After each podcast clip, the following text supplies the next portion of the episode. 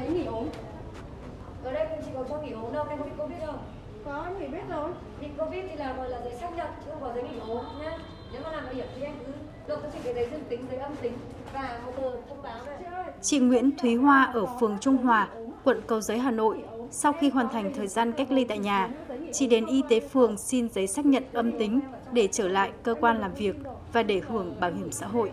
Chị Hoa đọc được thông báo hướng dẫn muốn có giấy chứng nhận nghỉ việc để hưởng bảo hiểm xã hội, cần chuẩn bị những giấy tờ photo như giấy xác nhận hoàn thành cách ly tại nhà, chứng minh thư nhân dân hoặc thẻ căn cước công dân, thẻ bảo hiểm y tế, quyết định cách ly tại nhà do Ủy ban Nhân dân phường cấp, video quay lại quá trình test nhanh dương tính với COVID-19 ngày đầu tiên và âm tính ngày hoàn thành cách ly, tên công ty, đơn vị người lao động làm việc.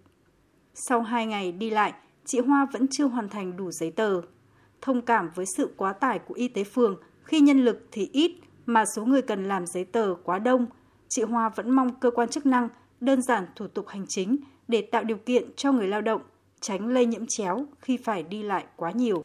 cũng đông bệnh nhân quá thì bên phường làm việc vất vả thì đâm ra cái người như em đến xin thì cũng cũng vất vả theo thế thì bây giờ cái cái thủ tục hành chính như nào cho tiện nhất? Thì ví dụ ờ, bây giờ mạng có rồi đấy dụ ờ, em- em khai báo ở trên mạng nhá. Ví dụ là f không rồi bao nhiêu từ ngày bao nhiêu đến bao nhiêu rồi. Phường đồng ý và xác nhận cái thông tin đấy đúng không ạ? Và chụp cả cái âm tính dương tính rồi xác nhận rồi. Thì em nghĩ cái đường link đấy có thể gửi trực tiếp đến cái đơn vị nào làm việc tại cái phòng nào chịu trách nhiệm. Đơn giản đi rất nhiều thủ tục giấy tờ này tất cả cho các anh chị quá. Mà nhiều khi cũng đến cũng không biết là mình còn thiếu cái gì hay mình đủ cái gì ấy. Cũng như chị Hoa, chị Nguyễn Ngân Hà ở quận Long Biên, Hà Nội cũng khá bức xúc vì mất nhiều thời gian mà vẫn chưa nhận được giấy xác nhận đã âm tính của phường để có thể trở lại cuộc sống thường ngày.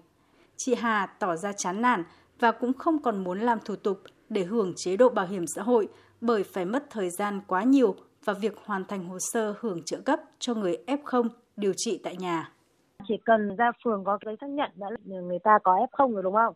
Khi người ta đi khám ở đấy nhá thì người ta đã có cập nhật vào phần mềm của bệnh viện và bao giờ là bệnh viện cũng gửi về số máy ấy, cái à, khai báo y tế tại nhà ấy.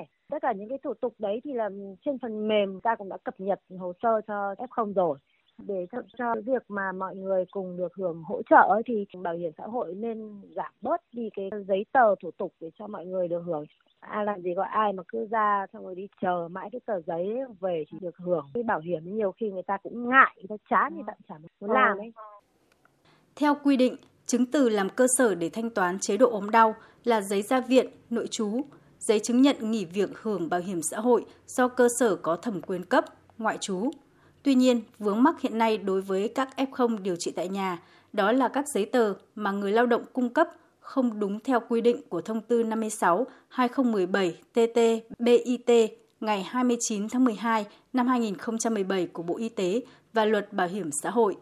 Theo giải thích của Bảo hiểm xã hội Việt Nam, vướng mắc lớn nhất hiện nay là các F0 điều trị tại nhà, đa số triệu chứng nhẹ, không bắt buộc tới cơ sở khám chữa bệnh.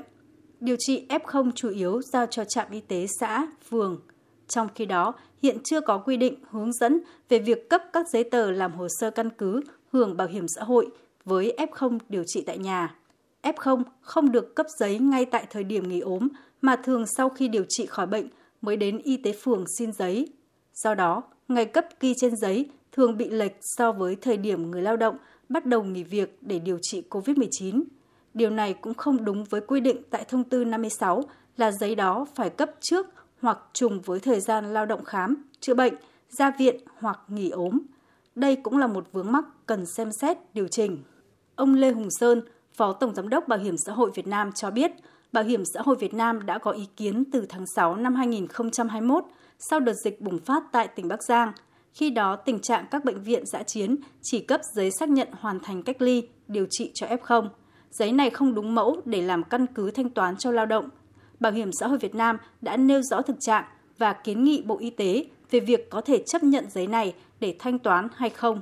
Bởi nội dung giấy tờ, hồ sơ liên quan đều thể hiện rằng người lao động phải nghỉ việc để điều trị COVID-19, hoàn toàn có thể dùng làm căn cứ thanh toán chế độ cho người lao động, đỡ phát sinh thủ tục hành chính và giảm áp lực cho các y bác sĩ lẫn nhân viên y tế địa phương. Đồng thời, đề nghị Bộ Y tế sớm có văn bản hướng dẫn các cơ sở khám chữa bệnh cho lao động mắc COVID-19 và cơ quan bảo hiểm xã hội thống nhất sử dụng các loại giấy tờ phù hợp, có giá trị thanh toán như giấy nghỉ ốm. Tại Hà Nội, để gỡ vướng mắc, Sở Y tế đã có công văn 415 ban hành ngày 22 tháng 1 năm 2022 hướng dẫn các trạm y tế xã, phường, thị trấn cấp giấy chứng nhận nghỉ việc hưởng bảo hiểm xã hội với người lao động là F0 điều trị tại nhà. Người lao động có thể căn cứ vào văn bản này để yêu cầu các trạm y tế cấp giấy. Sở Y tế các địa phương như thành phố Hồ Chí Minh, Thanh Hóa, Nghệ An cũng đã có chỉ đạo các trạm y tế cấp giấy nghỉ ốm cho người lao động. Với các tỉnh thành mà ngành y tế chưa có hướng dẫn, đành phải chờ.